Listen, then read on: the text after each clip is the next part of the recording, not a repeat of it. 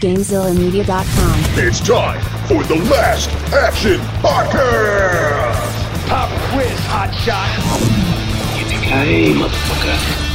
I feel the need, the need for speed. Speeds. We can kill it.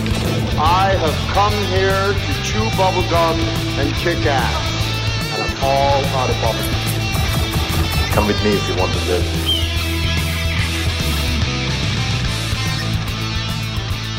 Welcome to this week's episode of the Last Action Podcast. I don't know why I said it like that. That was weird. Anyway, I am LPJ, and joining me is the Hooch to my Turner, Hovercraft Joe. What? So so many weird things about this intro. Like the way you said it, the way you reference a movie we're not covering on this episode. Spoiler alert, if you're just tuning in, you, you've seen the name of the episode. We're not talking about Turner and Hooch.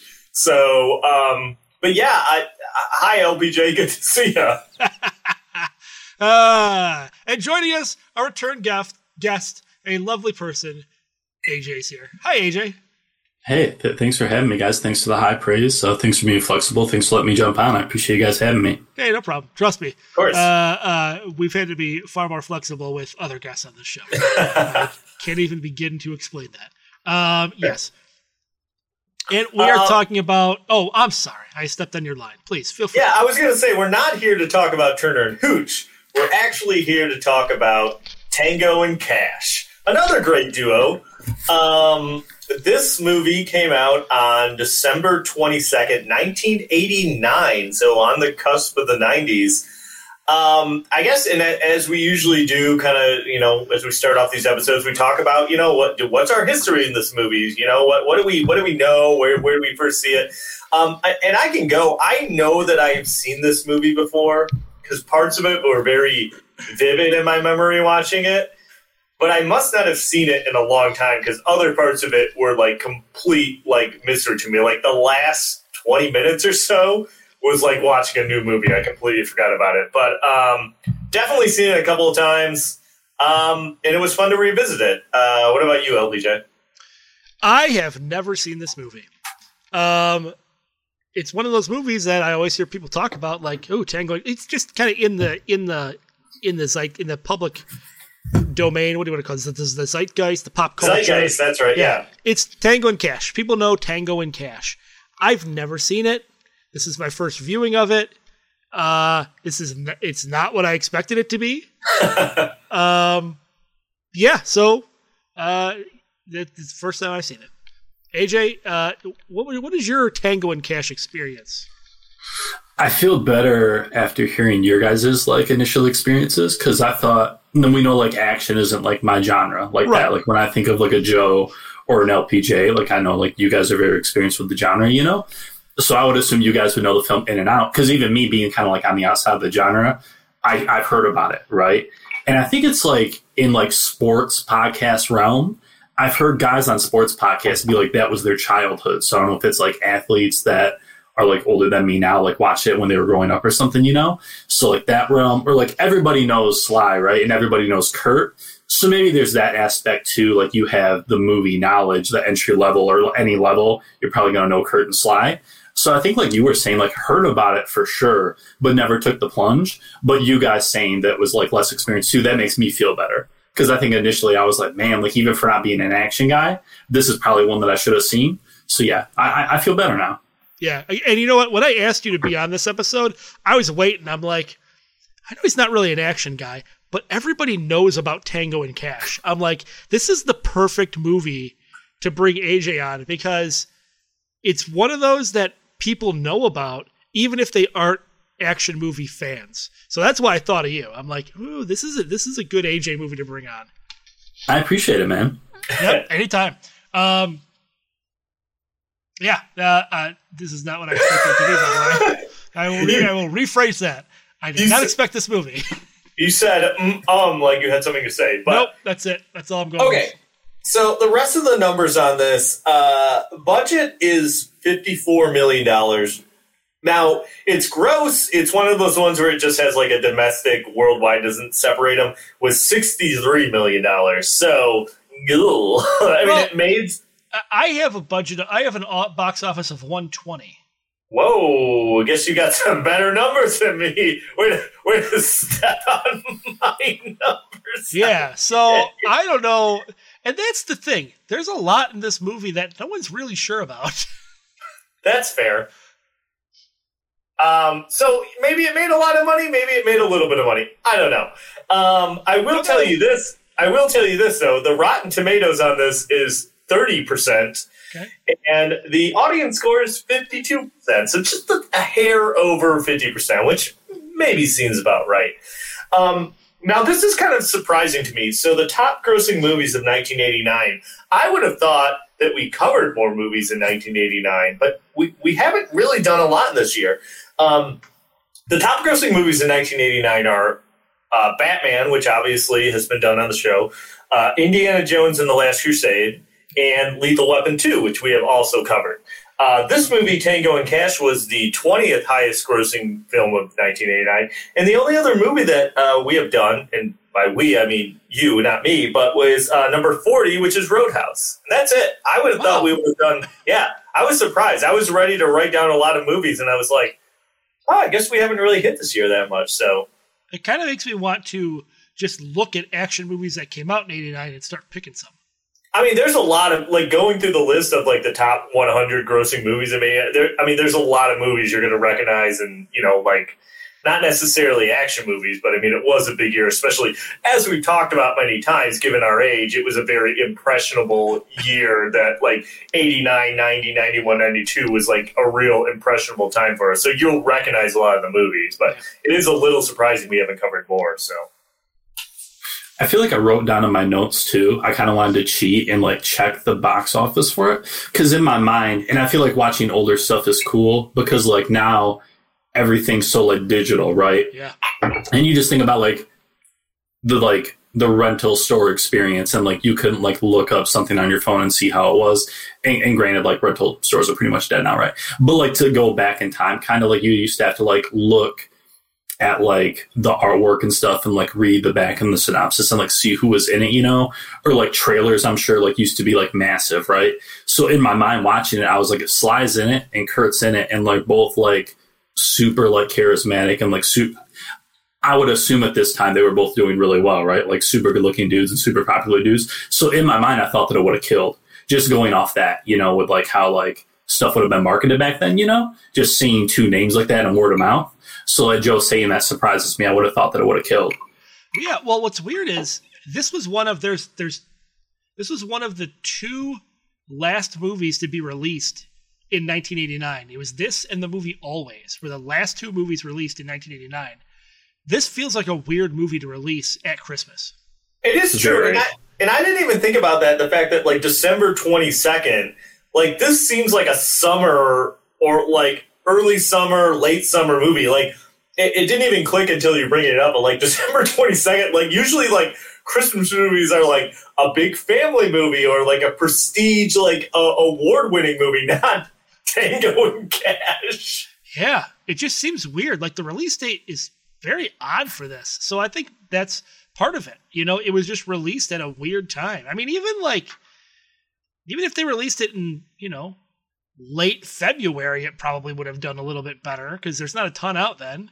Well, do you think? And do you think? And you might maybe are going to touch on this, but does it have anything to do with? I mean, it seemed like from just a casual look that there was a lot of behind the scenes drama on this. Do you think that it, like had any effect about when it was released? Maybe it just took so long and all the issues that there were.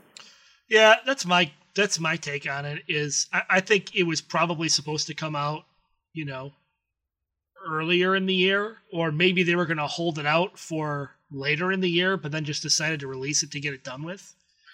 Well, and let's roll into like maybe maybe we're kind of talking about this. So maybe you can talk about the director and maybe explain kind of what we're we're talking about. Are you are you able to kind of Yeah, get into yeah, that? a little okay. bit. Yeah, so Okay. initially, um, the movie was directed by uh, Andrei Konchalovsky, uh, something like that, and it, Stallone didn't like him, so they fired him. That's basically they got three months into filming, and Stallone like didn't didn't get along with Jon Peters, who was the producer. Who I got a lot to say about Jon Peters just in general, as I always do. And um, they just didn't see eye to eye on it. And still, or I'm sorry, Stallone liked him. I apologize. Stallone got the cinematographer fired. Um, Wasn't it Barry Sonnenfeld? it's Barry Sonnenfeld, yeah. So three months in, the director gets fired, and because Jon Peters didn't like him, and like a few weeks into the production, Sylvester Stallone got James Sonnenfeld fired and brought in his own cinematographer, Ba- Bar- Barry Sonnenfeld. Barry Sonnenfeld. I'm sorry, uh, and got his own uh, uh, cinematographer brought in. So right off the bat, you've got two new people taking over really the two major producing elements of this film. P.S. By the way, I like I like that they said that Stallone got on fire because he didn't like the way he was getting lit by Barry Sonnenfeld. Like Yeah. that's a, that sounds like the most diva thing ever. Like I'm gonna get this guy fired because I don't like the way he's lighting me in the movie. Well, you know what? And Stallone at in this point in time was like that. He was very controlling about how he was presented on film and like what lines he had to say and stuff. So he would constantly go in and rewrite scripts. Well, and do you think movies he was that does that have to do with his background as a director and a writer and stuff Yeah. like that? Like, do you think that's like why he? Yep. I think you're I think you're right. And and I and it kind of stands to reason that he would work with producers who would let him do that. Um so speaking of producers, you got you got Jon Peters, who is responsible for Batman and numerous other films. John Peters started, believe it or not, as uh, Barbra Streisand's hairdresser. That's how he started. And he somehow convinced Barbra Streisand to let him produce one of her new one of her films, and then he just kind of took over from there. He's also the guy that's responsible for ruining uh, Superman Returns. So he was the guy that was producing Superman Returns and had a bunch of scripts that were supposed to be written for it.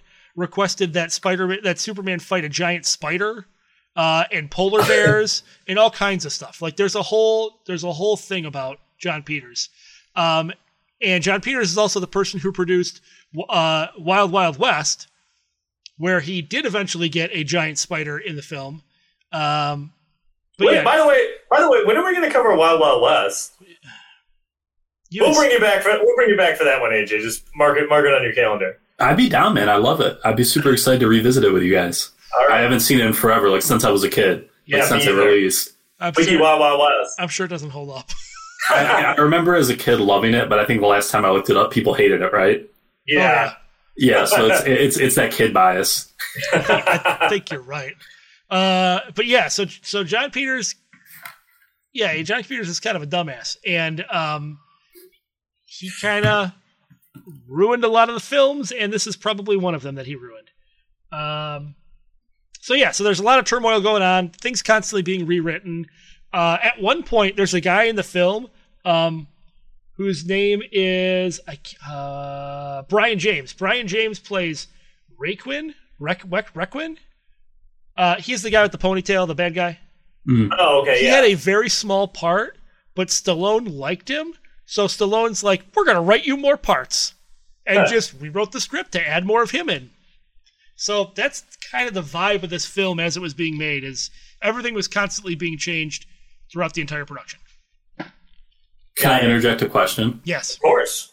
Like it, it makes me think of like Jordan too. How like obviously Jordan being like the goat, you know, but Yep. like you watch The Last Dance and you learn about like Michael Jordan as a person, Yeah. and maybe the personality stuff, you know, being a little bit like overbearing, you know. Like, do you think a guy like Sly, like in '89, like that, like, do you give him a pass for being like diva-ish or like controlling-ish, or in hindsight, is it kind of like I don't know, Sly, like you could have eased up. Like, how does that strike you guys as fans of like the genre? I think just kind of what I'm reading, just from this bit of information that I read on this film and knowing the background, I think Stallone just doesn't tolerate bullshit. And if he doesn't like something, he's going to say something because he had nothing but glowing reviews for Kurt Russell. He said Kurt Russell was the consummate professional and loved Kurt Russell and thought he was Well- great in this. Didn't, didn't I read that he, uh, and this is interesting to me, that he originally offered, like in the Expendables, the role that Bruce Willis ended up having in that he originally offered it to Kurt Russell. Like he wanted Kurt Russell to play whatever the character's name is, but Right. Kurt Russell didn't want to do it. So that's when they got Bruce Willis. Yeah, yeah. So I, I so that's what it kind of seems like. It kind of seems like Stallone likes the people he likes, and you know, and the people he doesn't like, he doesn't keep around. So you know, Fair enough. Um, so written by Randy Feldman, written in air quotes, I guess, from what you're what you're Yeah. saying, it sounds like. Well, and that's another thing. This film has been kind of. They were sort of trying to make this movie for a very long time. So it went through lots and lots of scripts. I mean, at one point, there were like something like seven or eight different scripts written over the course of like 85 to 89. One of the scripts being written by the guys who wrote Robocop, um, uh, Neumeier and uh, Miller, or Miner, Miner and Neumeier, I'm sorry. And, uh, and eventually they kind of get to this script. Um, but again, it kept changing. The script initially was much darker and a much more serious film, which is what uh, the original director wanted to do and what Stallone wanted to do. Jon Peters wanted it super campy. And so they kept pushing it more and more and more into the comedy realm. And so you kind of get this weird, you kind of get the weird, like, some of it's really campy, some of it's not campy at all. It's it's kind of uneven as far as the tone goes. Yeah. Um, music, uh, Harold Faltermeyer. Yeah. So what do you got on him? when we when I started this movie, I was listening to the music. I'm like, oh man, somebody ripped off Beverly Hills Cop. Turns out the guy who ripped off Beverly Hills Cop is the guy who wrote the theme from Beverly Hills Cop. Harold Faltermeyer wrote the music to Beverly Hills Cop and then wrote this music too, but it sounds like just like a cheap imitation of the Beverly Hills Cop music. So, and we're going to play it for you right here. Yep, It is called the theme to Tango and Cash. Here we I go. think so. Yeah. Let's do it.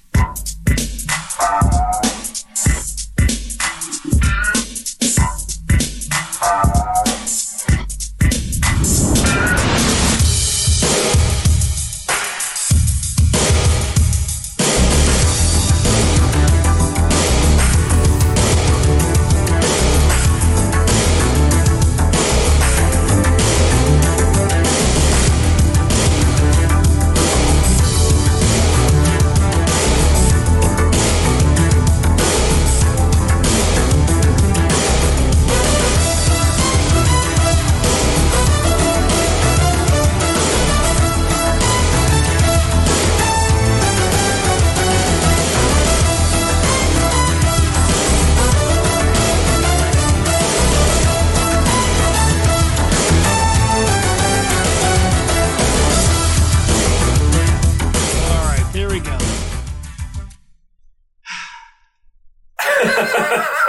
deep sigh, LBJ. It reminds me of so so you're watching a TV show, right?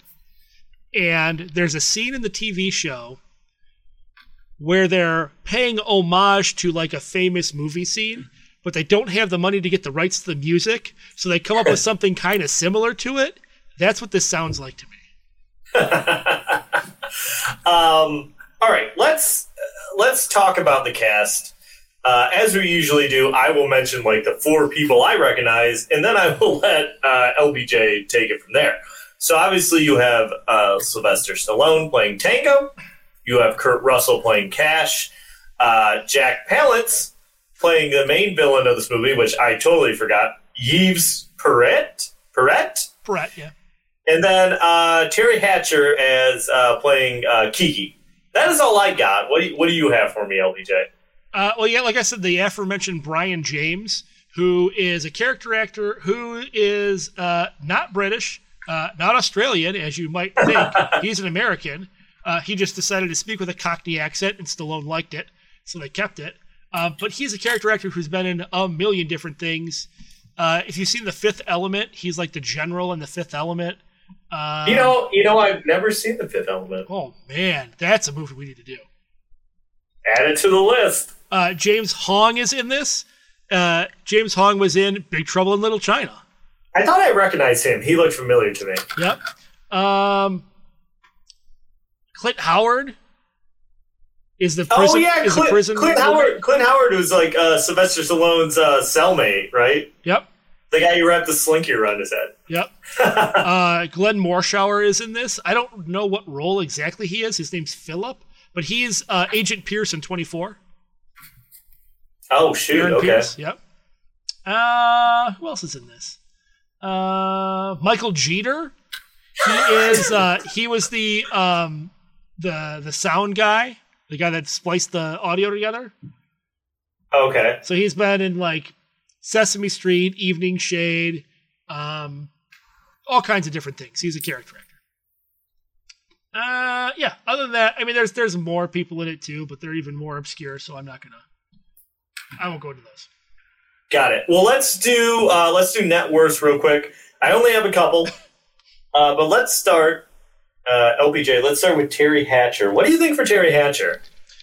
She got that sweet, sweet penny from MacGyver money. Um, wow, wow, what a uh-huh. pull! Is that good? That sweet, sweet. Wasn't she in uh, the Adventures of Ford Fairlane? I don't know. She was a de- she was a desperate housewife. Desperate Housewife. Yep. Desperate Uh, Housewives was big for a while. That was real yeah, big for it was a while. huge. Yeah, And Yeah. she, and she was uh, uh, Superman, uh, Lois and Clark. yeah. Lois Lane. Yeah. So we'll say, I'll say, I'll say fifty million. Okay. What do you think, uh, AJ? I'll go optimistic. I'll try and ride the Desperate Housewives boom wave, and I'll bump up to seven five. Uh, it's actually fifty million on the nose. Way to go! Uh, Super way to- fan, super fan. Here we Yeah. go. Um, all right, uh, AJ, let's start with you. Kurt Russell. What do you think for Kurt Russell? He's got that sweet, sweet soldier money. He had the Disney money at a point, right? Wasn't it a big deal when he got that Disney stuff going on? Oh yeah, And he's got that MCU stuff. Some MCU stuff, right? Was it good? Oh, Guardians was too? Guardians too. Yeah. Okay. Yeah, it's it's tough with a guy like Kurt for me because I feel like he's like a legend. You know, I feel like the only question would be like, how has he managed it? Right. I Yeah. feel like the flow of money would be. I don't know. I'm, I'm sure Sly's going to come up though, and I would think Sly's might be even more unlimited. I don't know, dude. It's tough. I'll go. I'll go 250. I'm really bad with uh. I'm really bad with it, but I'll go 250 for Okay. Kurt. What do you think, uh, LBJ? he's got that sweet, sweet movie where the donkey kicks field goals money. Um, I don't remember what it's called. Uh, I'm gonna say, what did you say? Two fifty. Yeah. I'm gonna go. I'll go. I'll go two hundred. Uh, you're both a little high. It's a hundred million dollars Okay. for uh, Kurt Russell. So, Good for him. so all right. And finally, uh, LBJ, we've talked about it before, but I'm sure you don't remember. What do you think for Sly Sly Stallone? What do you think? I never remember this. He makes He's a- got that. He's got that sweet, sweet Judge Dredd and uh, Cliffhanger money, which are two movies we've covered on this podcast. He's got that sweet, sweet stopper your mom, stopper my mom will shoot money. Yeah. Um, he's got that sweet Oscar money. Um, the movie, not the actual, not the award. I mean, he has an Oscar though. He Didn't does. he He has a- like Yeah, for Rem, for uh for um, Rocky, Rocky. the original Rocky? Yeah. Um, he's. I think he's got a lot of money. I'm gonna go. I'm gonna go three fifty. Okay. What do you think, AJ? I feel like I feel like initially when I was doing Kurt at 250, I was thinking Sly was going to be three or 350. Like I was thinking like Sly was going to have like that slight buffer, but now I know that like Kurt was at like that 100 spot. So I'm trying to think of like how I want that buffer to be. You know, I, I I'll I'll say I'll say two. Uh, it's actually four hundred million dollars for uh, Sylvester Stallone. So doing all right for himself. Um, and then finally, kind of just you know how this goes. I got the taglines for this, and there's only one tagline, and it is two of LA's top rival cops are going to have to work together, even if it kills them. Yeah, I mean, I guess, but would you say that they're? I feel like rival cops is a bit like that implies like you know like I don't really think they're rivals. They're just don't work in the same precinct. You know, like I don't know. It, it, it's fine. We've had a lot worse uh, taglines than that one. So I think maybe that's my my initial question is like, Are there rival cops? I don't know. I don't think so. No. Um, I, I, I no, I don't think so. But you know, I, guess don't it works for a tagline. So, Yeah. um, Does- okay. Does, one cop get mad when another cop gets more press than he does? Uh, I don't know. So, uh, before we get into the plot, does anyone have anything else they want to mention before we kind of start working through the uh, nuts and bolts of this movie? No. It was free on Tubi. I, th- I think Tubi's a Yeah. super cool streaming service. I I, really do- appreciate Tubi. I do too. You want to hear something crazy, AJ? You know what LBJ told me when we were talking about Tubi? He's like, "Did they?" He's like, "Do they show commercials like ads on Tubi?" And I'm like, "Yeah, they have. A, they have a few ad breaks, but nothing too big." He's like, "I don't do ad breaks. I bought this." Granted, I bought it my my way, which is bootlegging it for two bucks. So But Well, still, can you can you believe that he's too good for a couple of ads in a movie to watch for I free? am. I don't have. I don't have that kind of time. I've watched so many movies for this podcast on Tubi. I think Tubi's great. It's free, and there's so much stuff on there. Yeah, th- there's there's some gems for sure. I feel like especially like within like the action wheelhouse and like the horror wheelhouse. I feel like when you're looking for like older like 70s 80s obscure horror, you know, and that's kind of like more of my genre. You know, I feel like they're really good at that. And like I would hope for the action thing, they pull that as well. But I'm I'm with Joe. I'm a huge supporter of Tubi. I don't mind the ads. Also, I just Well, found enjoy out your, a movie. enjoy your new Tubi podcast, guys. Although I, this is the last thing I'll say about Tubi. I just found out like a movie kind of from our childhood, LPJ, that I never saw that people give me crap. Uh, animated Don Bluth movie, All Dogs Go to Heaven. I've never seen that, and that's on there. So You've never seen All Dogs Go to Heaven? I've never seen All Dogs Go to Heaven. Man, remember, remember when your brother took me and you and my brother to see Rock-a-Doodle? I do, I do remember that. Um, okay, How how's All Dogs Go to Heaven hold up? That's another one. And like as a kid, it was like the movie. Like I loved it, but I haven't watched it in forever. You asked and I'm almost like that. scared to revisit it. Uh, You, you know, asked- like you don't want it to be tainted. Yeah, ask Chops about that. That was his movie. Okay. I mean, I'm gonna I'm gonna watch it for the first time, so I'll let you know. Um, I don't know if it'll have the same effect as like seeing it as a child as seeing it as like a borderline 41 year old man, but you know we'll see. I'll let you know. Um, okay, Tango and Cash. Let's get through this. So, introduction of the movie. Our first thing is we're introduced to Sylvester Stallone playing Tango. He's chasing a tanker truck. He's wearing a nice suit, um, and he like he's like, there's something about how like, oh, you you can't chase this truck. You're going to be out of your jurisdiction or whatever. He gets ahead of the truck. Maybe maybe some maybe one of you can explain this to me. He puts different bullets in his gun. Um, Question mark. Well, I can explain that a little bit. Okay. I'm sorry, Dave's not here to really explain it. Okay. But that type of gun can handle different types of ammunition.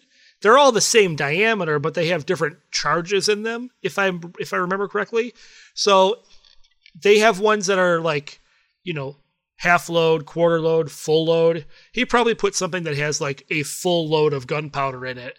So it's a much it could be a larger projectile that shoots farther and has a faster velocity. Um, yeah, okay, fair enough. Because what he does is he gets ahead of the truck and he just stands there and he like shoots. He shoots his bullets at the truck. They slam on the brakes. Both guys fly out the windshield of the truck, and he says, "Glad you could drop in." so then, like all the cops show up. Did you like this little bit where like uh, the the Yeah. The cops giving him a hard time about like doing? He's like, "This is just full of gas." He's like, "What do you think you're Rambo?" And Stallone's like, "Rambo's a pussy." and then like he shoots this thing, and the the the, the tanker truck is actually full of drugs. But I don't understand why when they were looking in it, they didn't find the drugs, and then he shot a random part of it, and all the drugs started spilling out. I was a little confused by that, And, but and then he does the classic 80s lick the drugs to make sure it's drugs. oh, that's true too. He's like, "Yep, okay." totally drugs. Now I'm going to be high as fuck. And then, did any of you thought think it was weird that like, wow, I'm laughing so hard thinking about this. But while the cops are they're like they have this truck pulled over, like Jack Palance, the main villain of the movie, he just drives by in a car and like looks out the window at what's going on. And he's like, ah, he's like upset about it. just like He's right there. He's right there. Why is he there? He's just driving He by in a drives car. by, shakes his fist like, "Oh, I'll get you, Scooby Gang." I do have a note that says like I do have a note that says Jack Palance, and then in slash recognize this Asian guy who was the guy that you were talking about. James so. Hong, yeah. So okay, so that's our introduction to Tango. Next, we're introduced to Kurt Russell as Cash. Uh, he's going back to his apartment. Uh, there's a guy in his apartment waiting to kill him, and he has a gun built into his boot? Question mark. Yeah, that was weird. Like, I feel like that whole through line about him having like weird James Bond gadgets, I feel like that was a Jon Peters like, let's make Tango have a bunch of crazy James Bond moments. Well, and, and we'll cover it when we get sorry. we'll cover it when we get to it. But like, I have a note. Like, you're right. There's a guy that's basically like a low rent Q in this movie, right? Yeah. Yeah. But but like, and maybe I missed it. They don't explain who this guy is at all. Like he just sees him and he has all this stuff, but they don't explain. Does he work for the police? What is going on? He just it's it was very confusing to me. Can, can I can I share a thought off that, or like kind of like piggyback off that? Yeah. Of course. Like I feel like initially when I saw Tango, it was like he seemed like the clean cut one, and like for me personally, he seemed like the one that I would resonate with less. And I feel like Cash having like the rougher around the edges appearance with the like the longer hair and the more laid back thing, you know, that's more like that's my guy, right? But then like Joe saying about like the low grade Q thing, I would associate like a Q with like a more like clean cut, suave kind of guy. Yeah. So as it got into that later on, I would have like assumed that if there was somebody that had those kind of connections, it would have been more like the Tango with the suits and like the nicer clothes, you know, with the Q connection as opposed to the Cash. Yeah, That's true. It was weird. You wouldn't think Kurt Russell's character would deal with any of that, and and they try so hard to make them completely opposite. Well, that and I was, and I was going to say the first, I mean, forty minutes, forty-five minutes of the movie is just like, man, aren't these guys different? They're so different. They're opposites. Like that is like the main crux of the beginning of this movie is that like how different these guys are. One dresses nice, and one's a slob, and like one's like he got a stockbroker, and the other, you know, it's like like that's like Even right down to their guns. Like Tango carries a small snub nose, you know, six shot revolver, and Cash carries a forty five. Uh, thank you, thank you for reminding me. I do have a note that's like, Yeah, no, go ahead. he, he a 45 with a laser sight on it that's bigger than the gun. That's what I'm gonna say. I have a note that says, "What is going on with Cash's gun? That like oh. laser sight is so big, it doesn't seem practical at all." Yeah, I, I don't. I like. So- I don't get it. So, anyways, so like this guy tries to kill Cash. He chases him to a parking lot, and because this is a late '80s movie, we get some random boobs in this movie. So like weird. seven minutes into this movie, and there's random boobs. There's just some people like going at it in a car, and we, we get some boobs because it's like you know that's Of just course, how these the 80s. action movies in the 80s. So, um, so then like, so like he ends up catching the guy. We're, we're introduced to Teri Hatcher's character. And I feel like, I mean, I remember this, but like they're trying to make, they don't want you to realize that it's his sister, right? Like that's the way they play this at the beginning. Like as someone who maybe is watching it the first time, you're like, oh, is this like his girlfriend or something? Because they never like, right, right. it's so they can play it for comedy later. But my note is like, I think that's his sister from seeing us before, but maybe I'm wrong. Um, but they definitely want you to think it's his girlfriend. Um, okay. So I, we talked about this, but literally my next note says, see, the thing about Tango and Cash is that they are opposites. I, I literally, like Stallone, Stallone cannot play a straight laced, semi nerd businessman. He just he can't do it. I love Stallone. Do not get me wrong. I think Rambo, I think First Blood is one of the greatest movies ever made. I love Stallone. I even liked him in, in, in Cliffhanger. But he cannot Cliffhanger's great. Cliffhanger's great. He cannot play a character like this. It doesn't make sense.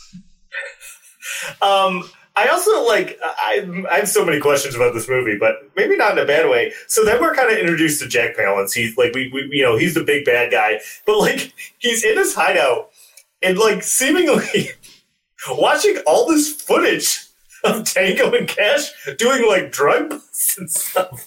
And I'm like, how, how does he have all this video footage of them like busting? Like it's like it's like if you ever watch Cops, it's almost like footage from Cops. But it's like, how does he have this? Like, I feel like there's a weird thing that they never fully explain, where like Jack Palance is into like video screens and monitors and stuff like that. Like it was something about his character, but they never get into it because he's always watching stuff on video and he's got screens and stuff like that. You know? Yeah, I agree. I think it's it's one of those things that they never explored properly, but it's implied that he has connections everywhere and that he can kind of see everything that's going on all the time. And also, let's not forget in the scene because like they're they're he's this big drug guy. He's having a lot of problem with both Tango and Cash, and they're like, "Well, let's just kill him." And Jack Palance is like, "No, we can't just kill him because that'll just fire the other cops up." And then Jack Palance, he's such a villain that he randomly has a giant rat mace just to illustrate a point in his hideout. Yeah, it's real weird. He has pet rats that they're not even rats. They're just like mice. They're just like pet mice. But it's so weird. Like he's, I don't. Why don't they just kill them? Just kill I, them. I, yeah, I don't because he thinks that it's going to make them like a martyr, and then the other cops will be fired up to catch him. I guess I, I don't know. they don't even know. That's the crazy thing is like they don't even know Jack Palance exists. Right. Like they have no idea that he's some head crime boss. So if Tango and Cash don't know who he is, how are these other cops who are clearly inferior to the two top cops in LA?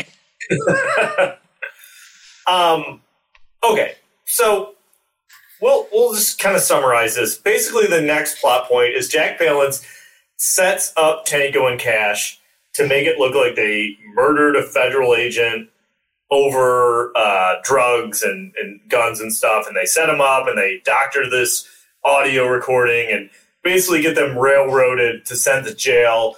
And they're like, well, we're going to take a plea bargain. Supposedly, this plea bargain is, I think it's supposed to be like, is it like 18 months or something? And they're going to go to months. like, and they're like, we're going to send you to a real, like a, like a, basically like a country club, like a really like low security prison so they take this plea bargain, but then they uh, actually like because Jack Palance is so crooked, they get sent to like a really like hardcore, intense like prison. Yeah, like maximum like Rikers. It's basically maximum security prison.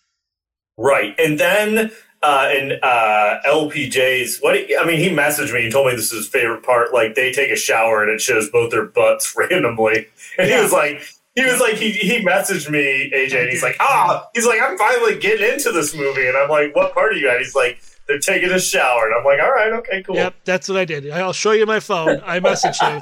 That's what I said. And then they made the drop the soap joke and I'm like yeah. oh and also, also not a joke they, you guys. also in the shower they make a lot of jokes about the size of their dick and balls too like yeah it's like they're sizing each other up yeah, for sure. And it's like yeah. it's a little it's a little uncomfortable, I feel like like but um so and then like to add it all, like they they're cops, but they put them in general population because they're like obviously Jack Palance has a lot of sway. Um, but it's also, did you think it was weird? I mean, I, this is a question for both of you that like, I thought they were going to end up in the same cell, but they, they get in like different cells. Isn't that kind of weird that they didn't end up in the same cell or am I just overthinking it? No, I mean it does seem kind of strange they're not in the same cell together. Um, but at the same time, you know, maybe that was part of Jack Palance's plan is to split them up so that they couldn't help each other out. Could be. Well, anyways, maybe. that's. Oh, go ahead. Maybe it's maybe it's like Joe was saying earlier. They're just really leaning into like how different these guys are. So like they're going to put them in different like situations, you know, and they're going to have to navigate their cellmates differently. So and that's like in that build up stage, right? Because like Joe's saying that like forty five ish minutes. I remember checking it, and I was like, I feel like I'm just getting into the meat and potatoes of it. I'm like halfway through. So maybe yeah. like Joe's saying they're really trying to push that. Like these cats are different. They engage with cellmates differently or something. That might be me reaching trying to defend the movie though. No, I, I think you're right. I think that's a good because they both kind of deal with their like cellmates differently, and so I, I think that's still like I, I think that's a good point. So they end up getting like grabbed at the in the middle of the night, and they both get thrown down the laundry chute into like the laundry room. There's all these convicts there, and then Jack Palance is there for some reason. I don't know why Jack Palance needs to be there, but he's somehow like so in the shadows that they never get a look at his face, which I thought was kind of funny. Like, um, so they they get in a fight with like a bunch of dudes, and they're doing pretty good for a while. I think, and maybe uh, LPJ will back me up on this, but I think Kurt Russell in classic uh, Last Action podcast style punches somebody in the dick. Yeah, one he point. totally That's like- does. He punches a dude in the dick. which is a you know classic for the podcast. But they end up getting overwhelmed. And like you know, classic like '80s villain action movie. They just don't kill him. There's like some elaborate thing where they have him like hanging over these water vats, and they're going to electrocute him and stuff like that. Like it's super complicated, right? Um, but before they get killed, they like this guy busts in and saves them, and it turns out it's like the assistant warden, and he's Cash's former CO, like from the police force, right? Yeah, no, that's right. That's right. Um, that's also when we're we're we're introduced to the term uh, FUBAR. Uh, LBJ, do you, LBJ, do you want to tell everyone what FUBAR is? Uh, fucked up beyond all recognition. There you go. And I think it comes up a couple of times in the movie. But does. um, so the guy that's Cash's former CEO, the assistant warden, he's like, "Hey, you guys, I'm going to help you get out of here." Uh, he tells him about this escape plan through like the ventilation shafts. He's like, "I'm going to set you up on this work duty so you can get out of here."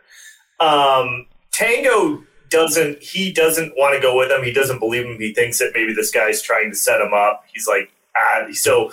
Uh, Cash goes alone and he's going through the ventilation shafts, but then like it's like a setup, or it's not a setup really. It's like setup. It's like they find out that his buddy was helping him, and so they kill his former CO and like send him down. They kill him right there and like send him down the chute. Like they knew exactly where he was gonna be. It was Yeah. weird. Like why didn't they just wait for Cash to come out and then shoot him? Like just that's maybe that's that's the whole that's my question with this film. They had so many opportunities to just kill Tango and Cash, and they didn't do it. Just kill them, kill them, pick up Yeah, a gun they- and shoot them. I feel like this is that scene from one of Austin those Austin Powers. Powers movies. Yeah. Shoot him in the head. I, I have a gun in my room. I will go get it. We can shoot him together. I mean, yeah, you're right to an extent, LBJ, but I mean, that's just an action movie trope. Like, I mean, like from James Bond on, the villain doesn't kill the good guys when he has a chance. So, I mean, why should this movie be any different?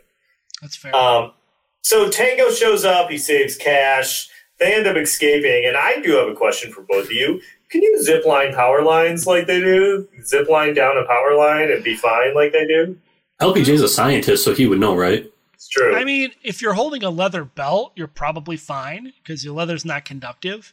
Um, so yeah, you're you're probably fine doing it. Now, the jump to get to that to get to that that power line and get the belt around without falling, that's that's where I question things. I also would like to point out that the one, so like Cash, Kurt Russell makes it down, and then like uh, Sylvester Stallone Tango is going to leave, and this guy shows up, this other prisoner to fight him, and he has like a grappling hook or like a hook on a chain that Yep. he's fighting on. Fighting him with the hook. Did he say something about like dog stuff too? Maybe. Like, did he was Yeah. he referring to Tango like as a dog, or he was like Yeah. like bark like a dog or something? yeah, he like, like he had him on a leash or something. Yeah, Yeah, I, it was weird to and me. and that's the guy that was in the semi truck in the beginning. Oh, oh, he's it? back. He's Yeah. back for more. Wow, I did not, I did not pick that up at all. Wow, You didn't pick it up. Did you see the size of his jaw? How did you not pick that up? I just thought it was someone that he arrested some other time. I guess I didn't realize it was a guy from the beginning of the Oh, movie. yeah. But I did All write right. down in my notes. This cat's chin is wild. That was a wild Like, chin. I thought it was fake. Turns out it's Uh, not. That dude was uh, born that way. All right, mark, mark it down, AJ. Remember when LBJ talked to me like I was a dum dum because I didn't realize it was the guy from the front of the movie? Yikes! I, I totally missed it too. So I'm I'm with Joe he on this one. so the, the jawline. How do you not see the jawline? Because when I saw him in the beginning, he uh he said "f you" to Tango, and then Tango said he prefers blondes, right? So I was just taken aback by the fair. humor the one liners. So like I didn't even register what that you guy were, looked you were like. laughing so hard you didn't see his face. Yeah, yeah, I gotcha. laughing, eyes closed, tears flowing. Yeah, I just That's totally it. missed his appearance. That's what it is. So- you know what? I'll give you guys a pass. So, um, so they both escape from prison. Uh, we come back to Jack Palance, and this is where I have another Jack Palance related question. Does he have like a video phone? Because he's talking, he's talk, he's talking to his top two lieutenants. He's just looking at his video monitor, talking to it. I'm like, this is pretty advanced for 1989. Yeah, no, it totally does. I wrote down what's this cat's story, and I feel like I wrote that down a few times. like the main villain, like what's the agenda, what's the angle? Like I get like you're really upset with Tango and Cash, you know, but and like you guys are saying the whole time, it's like they're not really unpacking any of this. But I feel like for me, it was a hang up. Like I want more motivation.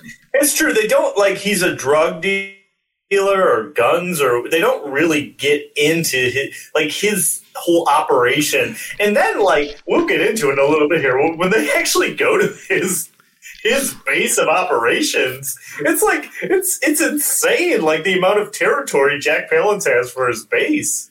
Anyways, we'll get to that in a little bit here. So they're out of prison. Um, this is where I had the note where it's like, who's this guy that Cash sees? Low Red Q? Like, it's so unexplained. Like, I'm like, did I fall asleep and miss when they introduced this guy earlier in the movie? But no, he's just there. Um, and then Tango, Tango goes and visits. It was like the FBI guy that like plants the guns on them and kind of roughs them up a little bit. And the guy tries to leave, but he gets in his car and his car blows up, so he's dead. And then Cash, Kurt Russell goes to visit the guy that like doctored the audio or like their trial because so the so they're both kind of like investigating the uh the the the the, the, the The cover up, the yeah, framing. that- The Thank setup, you. the framing, the framing's a good word. Yeah. thank you guys. I, I had a sure. brain fart. No, we got So- you. So Tango had told Cash that if he got into trouble to go to whatever this club was and ask for Kiki, The, Cle- the think- Cle- no, the Cleopatra Club, and asked for Catherine.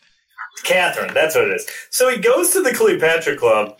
Is is this a strip club? Question mark. Because it seems like they wanted it to be a strip club, but nobody strips in it. I'm very confused about what's going on with this club.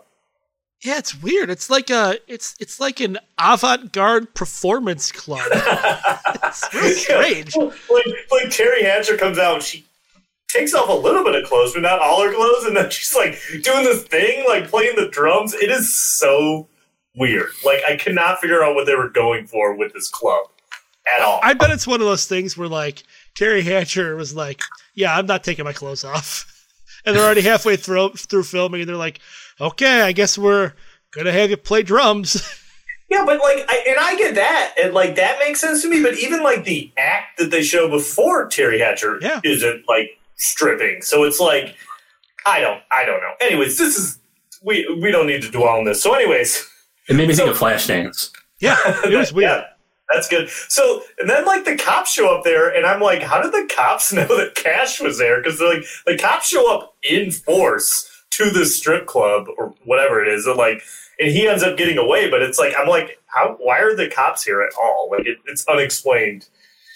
Um. And Okay. Kiki knows that something up, something's up, right? Like Kiki's aware of the cops and like their presence. Like Yeah, because I think Kiki we're, knows. I think we're supposed to know that she recognizes Cash from like the whole trial that they went through. Yeah. Like, so she knows who he is. He goes backstage. We get some more random boobs because this is an 80s action movie. Because this is the thing, there's other people walking around naked backstage. It's very confusing about this club. And then. Uh, well, what do you two explain? How do they sneak Kurt Russell out of the out of this club? Who wants who wants to tackle this one? I, I, I wrote a note down. Yeah, do it, do it. Let's let's hear your note. I, I, I, ho- I hope this is appropriate for the cast. I wrote this cross dressing scene plus that shower scene from earlier gives us more gay energy than I expected going in. And then I wrote down how has Dykes on Bikes aged? Yeah, I, I guess that doesn't describe to anybody what actually happened. Maybe that leaves them more confused. But those are the notes that I wrote down. no, no, Spoil- no, I gotcha. Spoiler alert: It does not age well. No, the, the Yeah, 80s 80s are not aging very well now. because because that's how they sneak Kurt Russell out. They dress him like a woman, and it's like okay, so enough that they're like, well, we'll dress him up as a woman to seek him out, but they have a cop hit on him. Yeah. Like, I'm Oh like, yeah. what? And Why then Teri this- Hatcher is dressed in like all leather, like a man. Yeah. It's real. It's like another one of those. Oh, they're so different. Yeah, it's it's so they escape. They go to Teri Hatcher's house. She's giving him a sexy massage, where she's like literally like wearing just a bathrobe, like sitting full on his back, like massaging him. Can I, So- can I share another note? Of course, This escalated quickly. Oh, when, yeah. when, when, the massage was going on, I feel I feel like they really jumped. You know, I feel like the intro happened backstage, but it's like we already at massage level with minimal clothing. And I feel Yeah, like to me that's it escalated quickly. yeah, that's what I'm saying. Because it's not even like she's just giving him a massage. She's like sitting straddled on his back, wearing like a like a kimono, almost like giving him a massage. It really does escalate quick, and then like a bunch of misunderstandings happen. So Sylvester Stallone shows up, and he hears them like moaning, and he can't see what's going on the couch, and they're just like, "Oh yeah, right there," and all this stuff. So he's freaked out. But then they see someone walking toward the window, so he jumps over the couch, crashes through like the screen door, and tackles guy. But then it turns out that it's just um, it's his captain, or is it Yeah. Cash's captain? No, It's it's Tango's Tango's captain. captain. Okay, so and then I do like where he's like, "Listen," he's like, "You guys have 24 hours." To figure this out, I love that he gives them 24 hours. Like the ultimate action movie cliche Yep. is that the captain is like, "You guys got 24 hours to solve this case." I was dying at that point. I thought that was great. Um, also, did you guys notice that, like, so after the scene with the captain, like, uh, there's a scene where Tango goes in and is talking to his sister, who we know is his sister, and like in her room, there's randomly like a poster, like a headshot of herself. Of herself. Like I was thinking that I'm like, who puts a poster of themselves on their own wall? I was so confused. I mean, you know, Alex Rodriguez, yeah, but this is weird, man. So they go. Can I ask another question? Yeah, Of course, I feel like this is taking it like way back though. So if this is like too much of a throwback to earlier in the film, like just Go check me. Go so ahead. like when when we first get, it's like tango, like shirt and tie, clean cut, glasses and everything, and like Kiki, right? And I feel like she was in like a very like formal, like clean cut outfit as well. And then we're having some kind of conversation. Like, do we remember what the context was there? Because I feel like that Kiki that I saw there seemed like she was like strong, independent woman. Like I got, I got my thing going on, and then I feel like Kiki that we get later is like she's renting from her brother. She's doing the dancing thing. well, And uh, yeah, I was just kind of confused. I feel like the Kiki that I saw earlier and the Kiki that I got at that point, they felt like different Kikis to me. I was just kind of confused. Well, no, it's confusing because that whole conversation they have is about how she's going on some tour with like dan- dancing tour or something or whatever. Okay. So it, it, it's very confusing because that doesn't like pan out at all, and maybe it's just supposed to be like the trial lasted so long that that's when she was on the dancing tour. I don't know, but I, I think you are onto something there. It does seem kind of weird, like that they maybe they hadn't just. I mean, we obviously know that the script was a real cluster, so maybe there was just different ideas about what her character was going to be. Um, okay. So, anyways, they track down the guy with the ponytail because they he was in the prison with them. Uh, do you like uh, LBJ? Do you like that bit where they're like uh, interrogating him and they he puts the grenade in his mouth and they do the uh, what do they call it? Like bad cop. Uh, Bad Like- cop, worst cop. yeah, Yeah. They do that routine and they get him to like uh, spill the beans. They find out that Jack Palance is. That's when they find out that he's Yves Perret. Uh, bad cop, worst cop. That's what they call Yeah. it. Sorry. So like, they're already hanging him over the side of the building, right? hmm So he's not going to talk then. They're threatening him, threatening death on him, right? So they pull him back in and they have him tied up. And now they think they're gonna he's gonna talk. And then he puts the grenade. Like he wasn't afraid of dying before. now he's afraid of dying because it's a grenade that's gonna kill him as opposed to a, you know, 80 foot drop. You think that getting dropped off a building would probably be worse than getting blown up? Like a grenade in your mouth, you think you just it'd be like instant death. But yeah, totally. anyway, so he gives up Jack Palance, and and maybe I'm wrong. You guys will probably disagree. I feel like LBJ is going to disagree, but this to me is when this movie becomes awesome. The last like 25 minutes of this movie are so amazing to me. Like they are like every like anything you think of like an 80s action movie is like the last 25 minutes of this movie. So they go. Oh, oh, the last 25 of this mo- minutes of this movie is what I thought the whole movie was going to be. Like, So- this For is sure. like when I heard people talk about Tango and Cash, that is what I pictured. I pictured just carnage. Yeah. So th- they go and see Low Red Q, and he gives them this what appears to be like a minivan, right? Like it, it looks like a minivan, okay, Yeah, right? Like I'm not a- crazy. It's it's like a yeah, like a like a minivan or an SUV that's been had the suspension raised and it's got big tires on it and It's got a big like Gatling gun on the side of it. yeah, it's just a an armored assault vehicle. So they find out that Jack Palance's headquarters is at some old like air air force base or something that's been like closed down.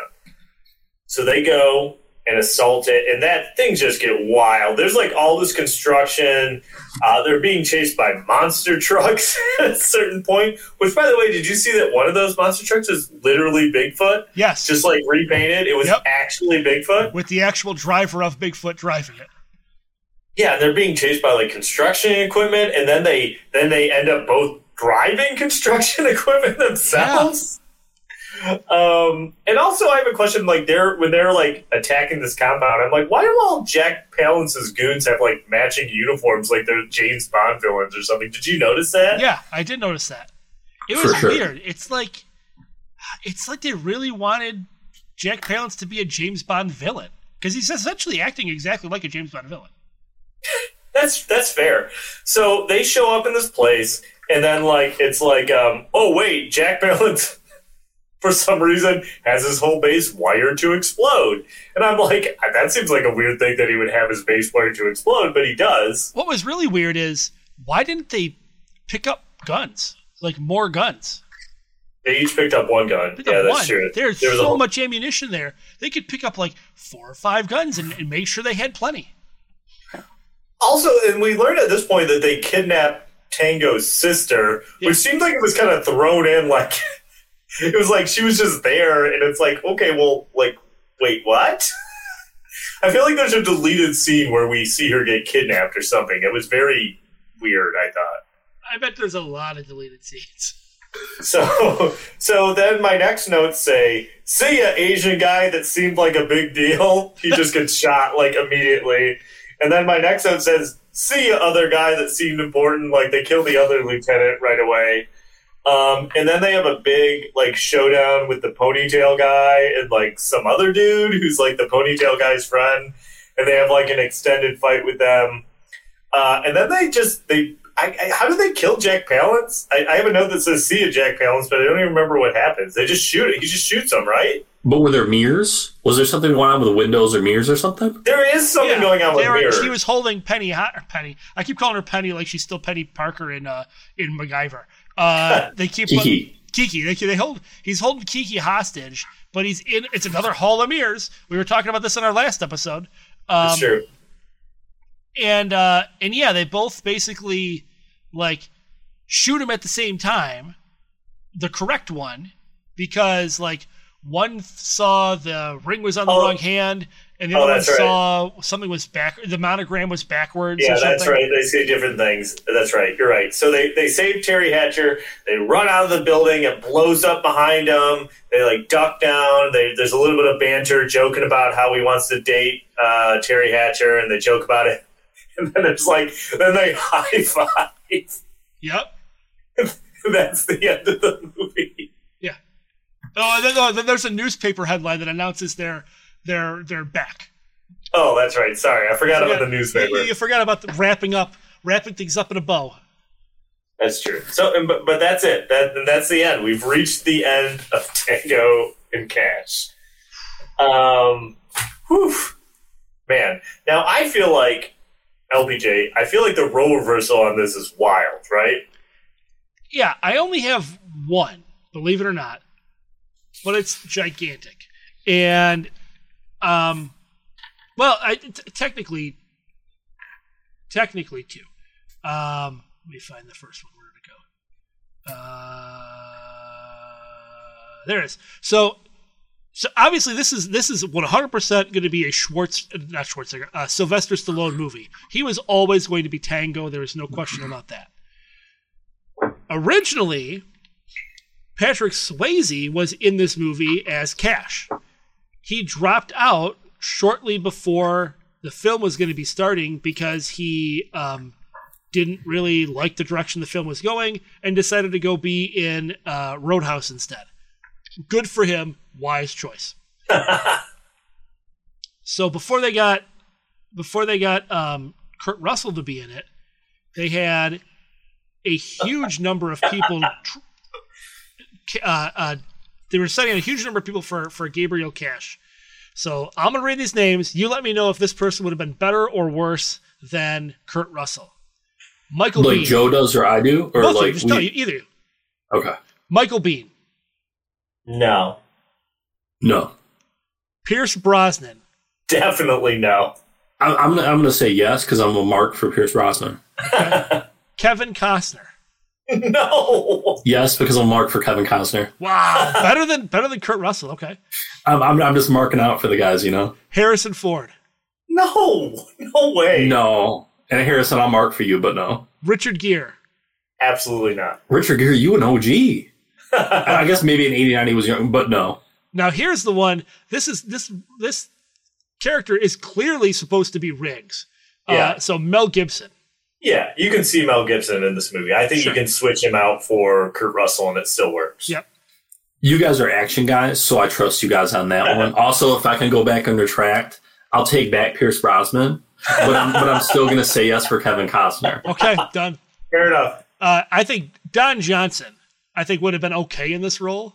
Now, was Don Johnson and uh, Harley Davidson in the Marlboro Man? Yes, it was him and. Uh, uh, It's Mickey Rourke. Yeah, it is Mickey Rourke. That's right. Which, which, P.S. By the way, I definitely want to do that movie. Anyways, Can I ask Uh, two questions? Yes. yes, Don Johnson, Miami Vice. Yes. Mhm, yes. Okay.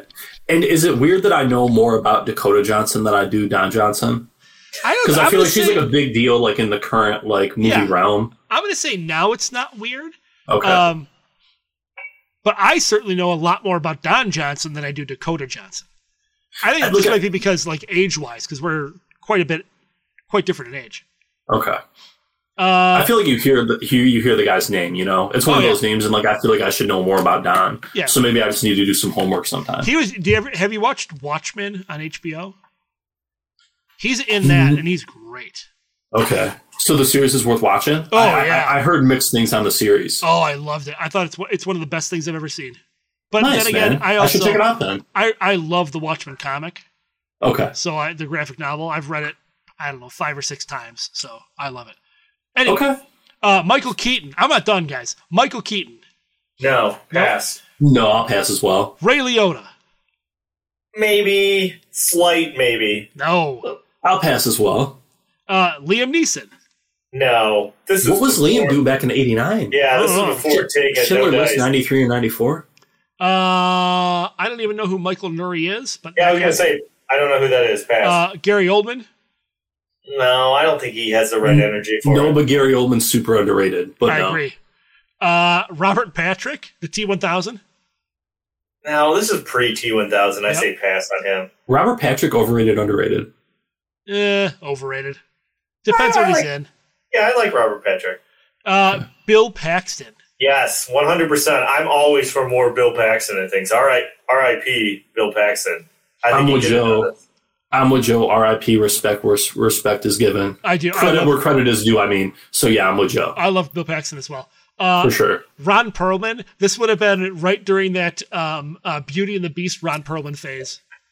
I, I mean, I, I like. I, I'm gonna. This, I'm gonna. I'm gonna pull an AJ, and this one will be like, you know what? I support uh, Ron Perlman, so I'm gonna say yeah. I support Joe in supporting Ron Perlman. I support the two of you in supporting Ron Perlman.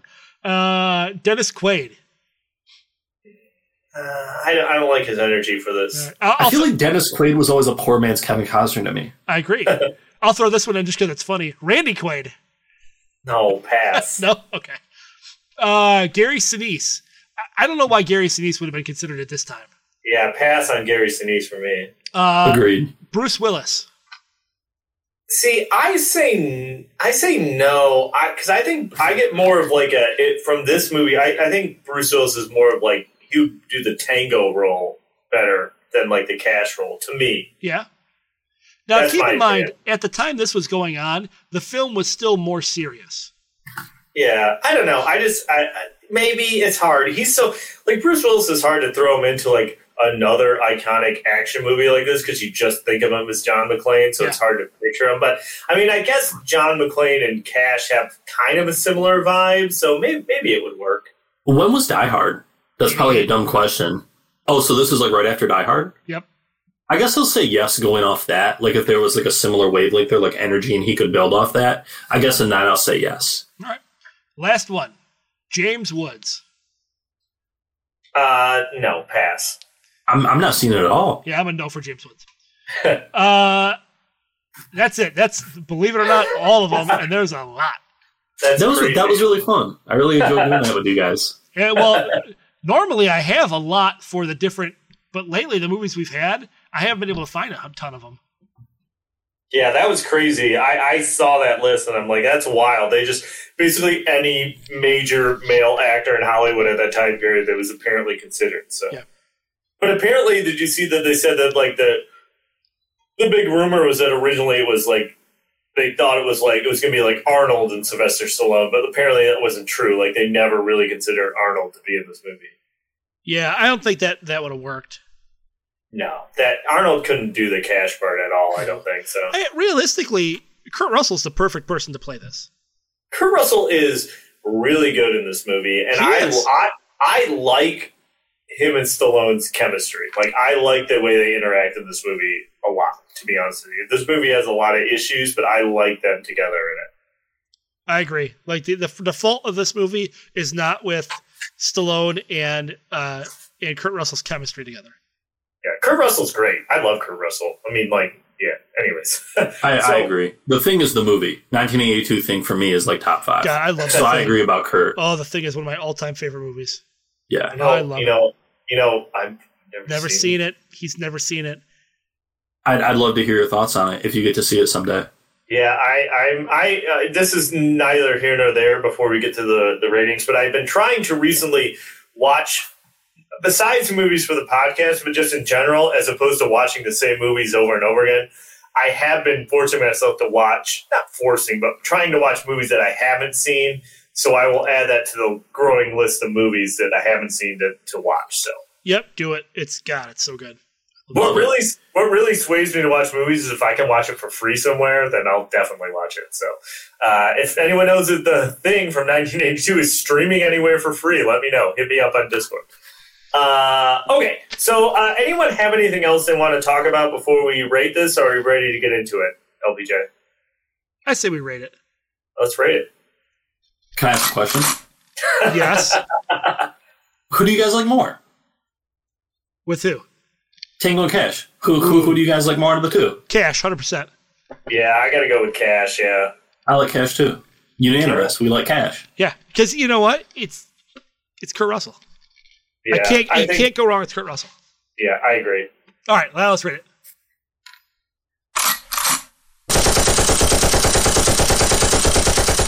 Okay. AJ, you have the option to either go first or have one of us go first. I'm definitely not going first. Okay. Um, I'll go first because I feel like my opinion is probably going to be different. I love like you take it, you took, you finished your drink, and you're like, I'll go first. it's true.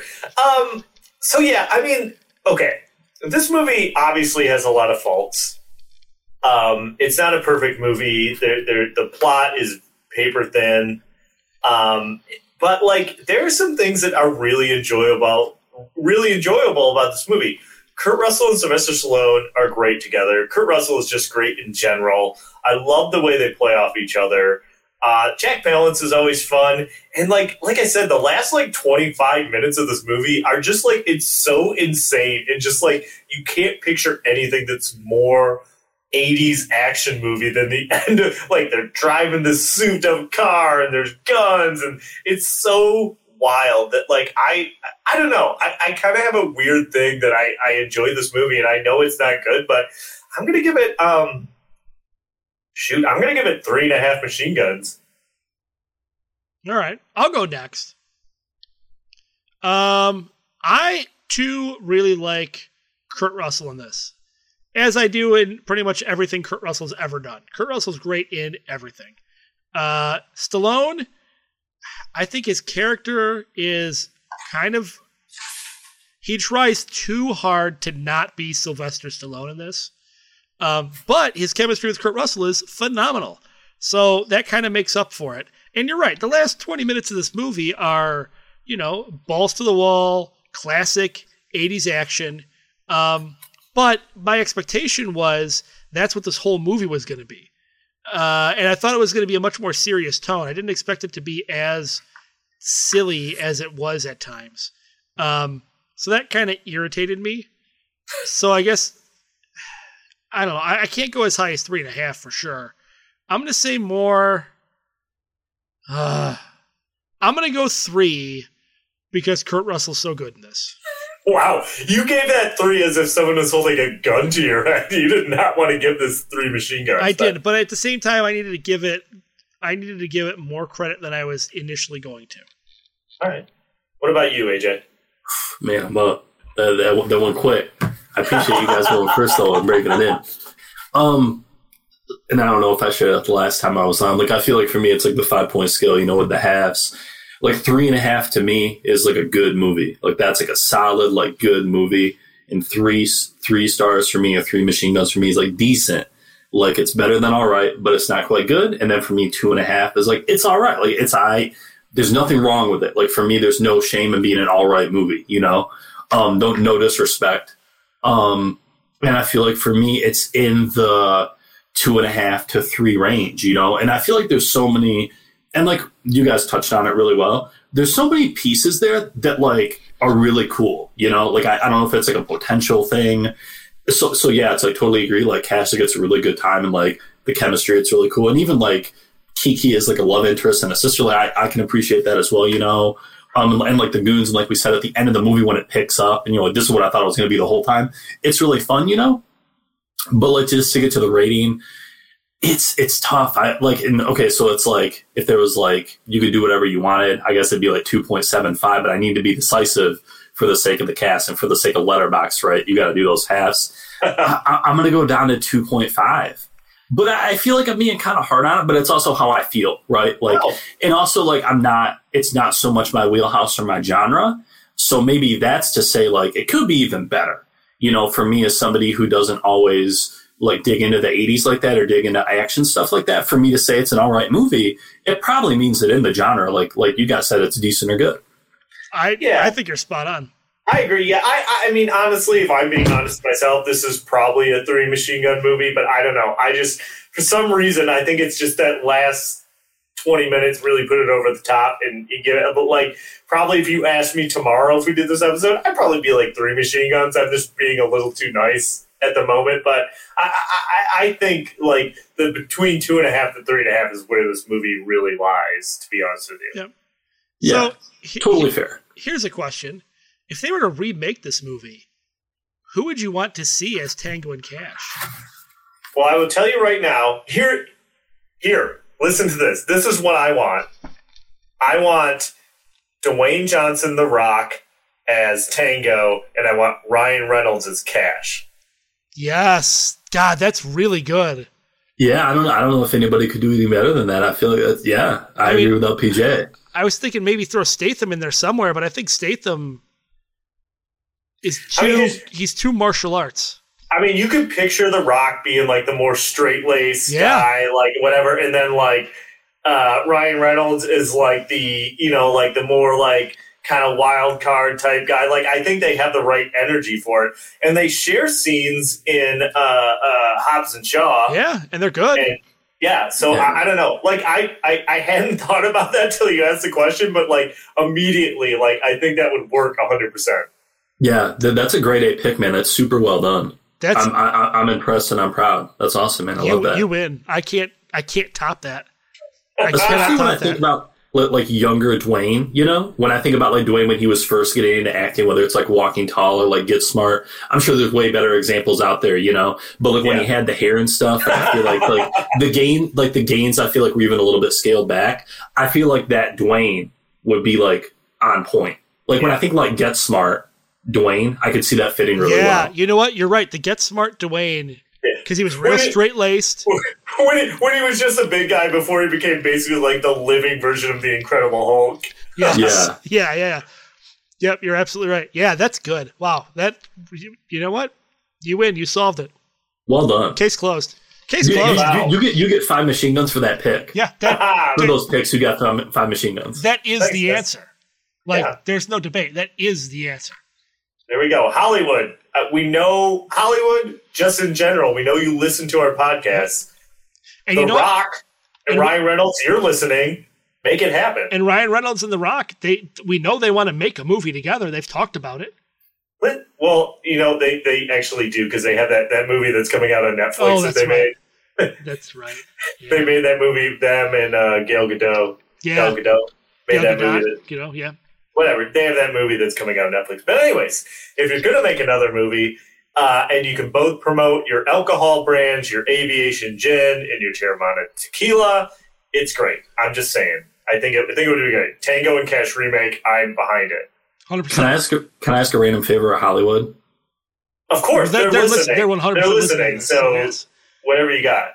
Hollywood, I implore you, I ask you, please, like greenlight more unique and creative scripts like Colossal with like Jason Sudeikis and like Anne Hathaway, more stuff like that, please. Like, I know that's probably more like a three machine gun or like three star thing, but more like creative and fresh and unique stuff. We, we need it. No, you're not wrong. I, I agree. I mean, I mean, I think there's definitely a tendency to be. They don't want to make any, you know, like the safe bet is like, what's this IP everyone knows? What's the sequel, you know? And like, if, if that was the case with everything, you know, we wouldn't have like a, like we talked, I mean, last episode we talked about like a John Wick. That's not an existing IP. That's not a, a comic book movie or whatever. That's an original idea, you know? So I think you, even in the, the sense of the genre of the action movie, you need like these original ideas, like a crank or, you know, crank's another good example. God, why we like done crank yet on this show? I don't know. Uh, we're going to talk uh, after this episode, but I think I, I have an idea now for our next two episodes, but I, w- I will talk to you off air about it. All right, done, sold. um, all right. Well, um, where are we in the show? We're at the, we're at the end. You're We're gonna you're gonna do it. You're gonna do any plugs you want to do? Oh, plugs. There we go. AJ, is there anything you wanted to plug? Uh, um, so sci-fi AJ on Letterboxd, you know. So, uh, yeah, we're we're almost at fourteen hundred films logged, which I feel like for me would be like a cool Wow. milestone. Uh, so yeah, I don't know if that's like a plug. That felt like kind of a flex, so I feel kind of like skeezy for that. But but it's a cool thing for me, so I appreciate Joe and LPJ li- listening to me share about a cool thing of my movie watching experiences or my movie watching journey. But uh, but yeah, I, and if anybody doesn't know what Letterboxd is, you know, I think it's a super cool app. Um, it lets you like it has like a diary feature, so you can like log films as you watch them, and you can like look up actors, and it'll like show you what of their stuff you've watched and what of your stuff, what of their stuff you haven't watched. Same thing with directors. Um, yeah, like then there's reviews and like people kind of like make memes as reviews too. So if you like movies, I would encourage you to check out Letterboxd, and you can find me on there. But uh, but yeah, besides that, that's really it. You know, I'm I'm just chilling, watching movies, logging on Letterboxd. That's a Honored to be solid with you guys when you guys will have me on. Solid plug. And people can also find you in the Discord, right? Yeah, yeah, um, you, you know, Sci-Fi AJ and, and the Gamezilla Discord, I'm around, you know, so uh, y- yeah, DMs or whatever or tags you guys want to talk about movies or anything else, you know. Yep. Yeah, if you want to talk movies, especially like horror movies, AJ's the man. Yep. Um, all right. Uh, patrons, thank you so much. We appreciate you. If you are not a patron and you want to become one, we would appreciate it. Uh, you can join us at the $1 or $5 tier. At the $5 tier, you get our extra show, the post credit scene, uh, along with an extra show from all the shows here on the Gamezilla Media Network, uh, like like Noobs and Dragons and uh, uh, Legend of Retro. Um, there's all kinds of stuff. Uh, check them out. We've also got all kinds of streamers that you can watch. Craig WK has gone back to streaming, which is enjoyable because he does voices and stuff. while he's streaming. It's it's a it's a hoot. Um, it's a hoot. It's a hoot. it's a hoot. And uh, yeah, there's all kinds of fun things. And then you can check us out on Facebook, on Instagram, on Twitter sometimes, uh, mostly Instagram. And, uh, and and feel free to interact with us. Uh, if you message us on Instagram, I will likely message you back. Um, yeah, I like chatting with people. And then definitely join our Discord. yeah. Discord's cool. Uh, if you go to GameZillaMedia.com, at the bottom of the page is our Discord link. Join Discord, chat with us, let us know what movies you like, what movies you don't like, uh, or join any one of the number of other topics on our Discord uh, server. We talk about all kinds of things. There's one for each one of the shows on the network and all kinds of topics. Uh, our food channel is surprisingly active.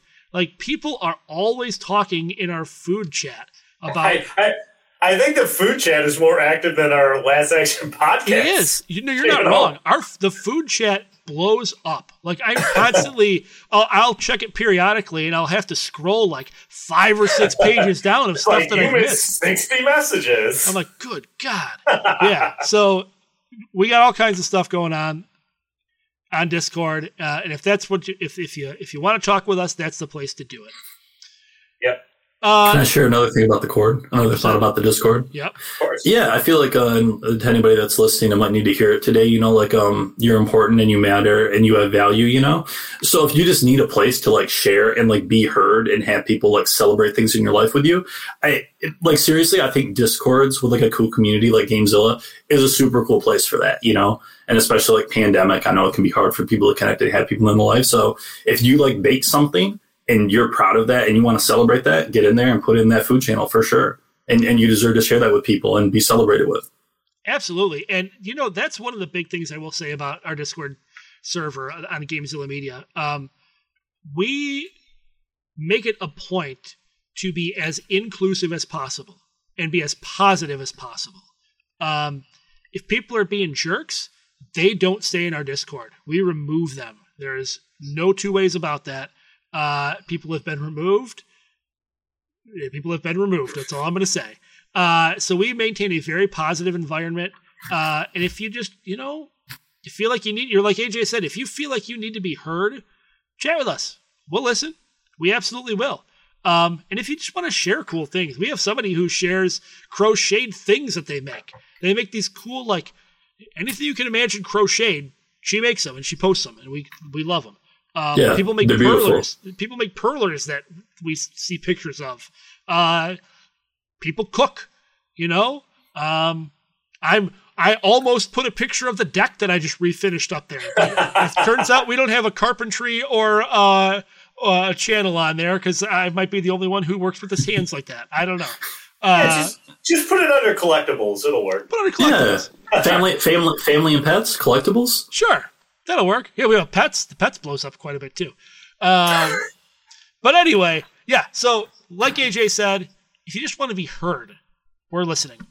Uh, AJ, thank you for being here. As always, fantastic guest. Yeah, it's always a treat to have you on. It's it, it, it's really great to get your insight and your thoughts on the stuff, and it's it, it, it is it, it's a lot of fun when you're on. So I appreciate it. Thanks, guys. I, I feel loved. You know, I feel loved to be invited. I feel loved to be had on. I feel loved to be heard, and I feel loved to have these uh, kind words and praises right now. So thank you, guys. I appreciate it. The, the honor is all mine. I, you know what? I, you know what I also love? I love that I can just drop a movie on you, and you're like, "Yeah, okay, I'm in." It's it's true. I feel like when he was on before, we're like, "Hey, you want to watch Double Team?" And he was like, "Okay." You're like, Yeah. "You're like the worms in that." Sure. one of these days we'll we'll watch a, re- a legitimately good movie with you. I swear.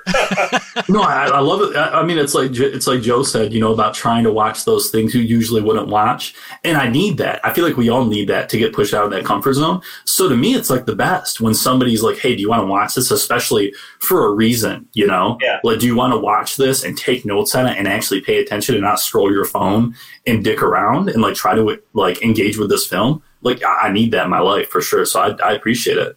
The, the more random, the better.